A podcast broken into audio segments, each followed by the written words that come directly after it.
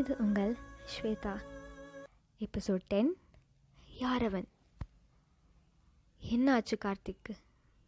தொடர்ந்து படித்தேன் காண்டாக்டே இல்லைல்ல? நான் சொல்கிறேன் அவனுக்கு என்ன இடஞ்சுன்னு அவனுக்கு ஒரு அழகான குடும்பம். ஒரு அம்மா அப்பா அக்கா. நல்லா வாழ்ந்துட்டு இருந்தாங்க. இருக்கிற வருமானத்தை வச்சு. அவன் அங்கே செவன்த்து படிக்கிறப்ப தான் அவங்க அப்பா கொஞ்சம் கடன் பிரச்சனையில் மாட்டினார். வேற என்னங்க? இந்த உலகத்தில் கடன் வாங்கி உயிரை இழக்கிறவன் விவசாயி மட்டும்தான். அவனும் ஏதோ நம்பிக்கையில் இருந்தான். அப்பா நம்மளை பத்திரமா வச்சுப்பாருன்னு. விவசாயினா கடவுள்னு சுற்றி முற்றி ஆளுங்க சொல்கிறத நம்பிட்டு இருந்தான். அந்த நாள் வரைக்கும். கதவை உடைச்சிட்டு வந்தாங்க காசு கேட்டானுங்க. கொடுக்க முடியலன்னு தெரிஞ்ச உடனே அவன் கண்ணு முன்னாடி அவன் அக்காவை கடத்திட்டு போனாங்க. எப்படி இல்லாமோ தேடினாங்க. ஒரு நாள் ஒரு வயலில் அவங்க பிச்சை எடுக்கிறத பார்க்குற வரைக்கும். அதுவும் பைத்தியமாக பிச்சை எடுக்கிறத பார்க்குற வரைக்கும். இந்த காட்சியை பார்க்க அவங்க அம்மா அப்பா என்ன புண்ணியம் பண்ணியிருக்கணுமோ என்னமோன்னு தற்கொலை பண்ணாங்க. அவங்கள தனிமரமாக விட்டுட்டு. ஒரு செவன்த் ஸ்டாண்டர்ட் படிக்கிற பையனுக்கு என்ன பண்ணிட முடியும் இந்த உலகத்தில்? சொல்லுங்கள் உறவுகள்னு யாரும் வரல உதவிக்கு. ட்ரீட்மெண்ட் சரியில்லாமல் அக்காவும் இறந்தாங்க. போலீஸ் ஸ்டேஷனாக ஏறி ஏறி இறங்கினான். ஆனால் அவன் கதறலை காது கொடுத்து கேட்க யாரும் கிடைக்கல. அவனே பழி வாங்கணும்னு முடிவு பண்ணான். எப்படிப்பட்ட ஒரு சுச்சுவேஷன்லேயும் அவனோட அப்பா சொன்ன ஒரு லைன் அவன் மனசில் ஓடிட்டே இருந்துச்சு. எனக்கும் ஞாபகம் இருக்குது குழந்தைங்களா இந்த உலகம் நீங்கள் நினைக்கிற மாதிரி அழகானது மட்டும் இல்லை சுற்றி முற்றி சாக்கடைங்களும் இருக்க தான் செய்யும். எல்லாத்தையும் சுத்தம் பண்ணுற வேலை யாரோ ஒருவனுக்கு மட்டும் இல்லை இந்த பூமிக்கு வந்த ஒரு ஒரு உயிரோட கடமையும் தான் நீங்கள் பெரியவங்களாகி இந்த உலகத்துக்கு வரப்போகிற ஜென்ரேஷன்ஸ்க்கு இன்னும் அழகானதாக மாற்றுவீங்கன்னு நான் நம்புகிறேன் இதே தான் லெட்டர்லேயும் இருந்துச்சு. எவ்வளோ வழிகள் அவன் முன்னாடி வந்துட்டு போனாலும் பழி வாங்குறதுக்கு அவன் வருஷக்கணக்காக நியாயமாக உழைச்சான். அவங்க அப்பா சொன்ன மாதிரி.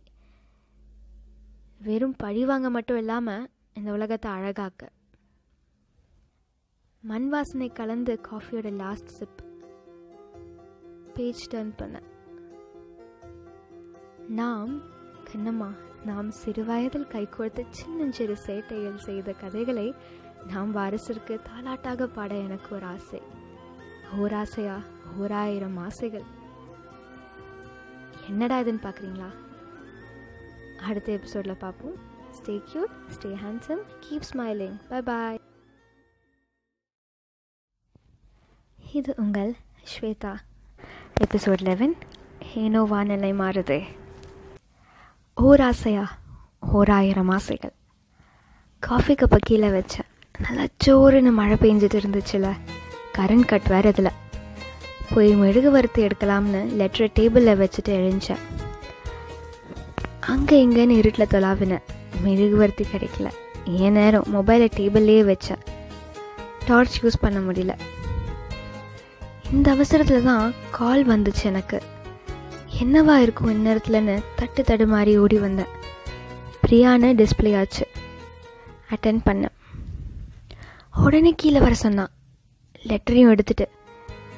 எடுக்க போனப்போ தான் என்னோட டேபிள் சைடில் இருக்கிற ஜன்னல் வழியாக யாரோ நிற்கிறத பார்த்தேன். அவன்தானே என் மனசு சொல்லுச்சு. நம்பினேன். கீழே போவோம்னு எடுத்துகிட்டு போனேன். லிஃப்ட் ஒர்க் ஆகலை. ஸ்டேர்ஸில் போனேன். மூச்சு வாங்க வாங்க. த்ரீ ஃப்ளோர்ஸ் இறங்குறதுக்குள்ளே ஃபைவ் டைம்ஸ் கால் பண்ணிட்டா பிரியா. ஒரு வேலை ஏதாச்சும் சீரியஸான ப்ராப்ளமோ அப்படின்னு ஓடினேன். கொடையும் எடுக்கலை. நினைஞ்சேன். கீழே வந்து பார்த்தா பிரியா இல்லை. சந்தீப் இருந்தான். ஹாய்னு சொன்னான். நானும் சொன்னேன். ஹாய் என்கிட்ட ஒரு பாக்ஸ் கொடுத்தான். எல்லாரும் ப்ரப்போஸ் பண்ணால் ரிங் தானே தருவாங்க. பட் இவன் கொஞ்சம் வித்தியாசமாக இருந்தான். கார்த்திக் ஐபிஎஸ்னு எழுதியிருந்த பேட்ச் அந்த பாக்ஸில் இருந்துச்சு. நான் ப்ரிடிக்ட் பண்ண மாதிரி சந்தீப் தான் கார்த்திக்னு தெரிஞ்சுட்டு சரியான மொக்கடா நீன்னு நினைக்கிறதா? இல்லை என் கூட சின்ன வயசில் குட்டீஸாக வாழ்த்தனம் பண்ண பையன் இவ்வளோ வளர்ந்து பொறுப்பானவனாக முன்னாடி நிற்கிறான்னு ஆச்சரியப்படுறதா? இதெல்லாம் நல்லா கொற்ற மழையில் நடு ரோட்டில் நடந்துச்சு. ஒரு ஒரு மழை துளியும் என் மேலே விழும்போது இந்த சுச்சுவேஷனை இன்னும் இன்டென்ஸ் ஆக்குச்சு. இன்னும் அழகாக இன்னும் சந்தோஷப்படுற வைக்கிற மாதிரி. என்னடா இதெல்லாம்னு கேட்டேன். சொன்னான்.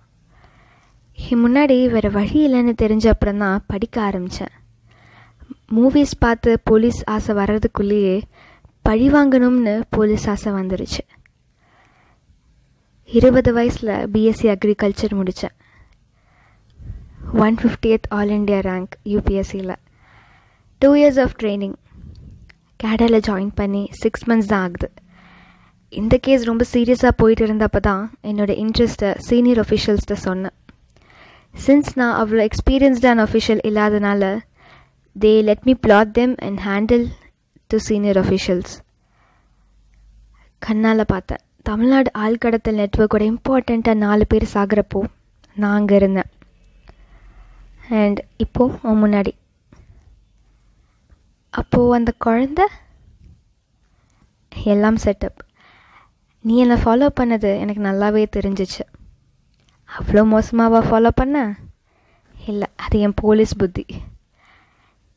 நீ ஃபாலோ பண்ணதுனால தான் அந்த பொண்ணை உன்னை தேடி போக சொன்னேன். சரி அப்போது பிரியா ஃபேமிலிலாம்? இன்னாருமே தெரிஞ்சிருக்கணும். டம்மி ஃபேமிலி டி. என்னது டியா? ஆமாம் இவ்வளோ ஆன அப்புறம் எதுக்கு ஃபார்மாலிட்டி என்ன எவ்வளோ ஆயிடுச்சு நான் இன்னும் ப்ரொப்போசலே அக்செப்ட் பண்ணலப்பா. நீ அக்செப்ட் பண்ணுறதுக்கு நான் உனக்கு ப்ரப்போஸே பண்ணலையே? ஓ துரைக்கு அவ்வளோ குசும்போ? அப்போ இது ப்ரப்போசல் இல்லை. நான் உனக்கு வேண்டாம். அப்படி தானே ஆமாண்டி. என்ன இப்போ அதுக்கு? அடிங்க கீழே இருந்த கல்லை தூக்கிட்டு விரட்டுனேன் ஒரேடியாக விரட்டினேன் அப்புறம் என்ன ஆச்சுன்னு அடுத்த எபிசோடில் சொல்கிறேன் stay cute stay handsome and keep smiling bye bye இது உங்கள் ஸ்வேதா. இந்த ஆரமே தான் போடணுமா? சின்னதாகவும் இல்லையா? ஓ வந்துட்டிங்களா? ஹாய் கொஞ்சம் பரபரப்பாக போயிட்டு இருக்கீங்க இன்ட்ரடக்ஷன்லாம் கிடையாது.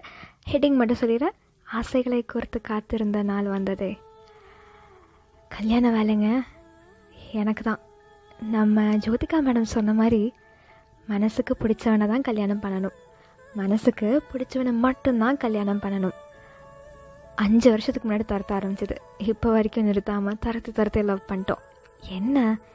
இப்போது எந்த சைடில் திரும்பினாலும் கார்த்திக் வெத் ஸ்வேதான்னு போர்டு பார்த்தா தான் கொஞ்சம் டிஃப்ரெண்ட்டாக ஃபீல் ஆகுது.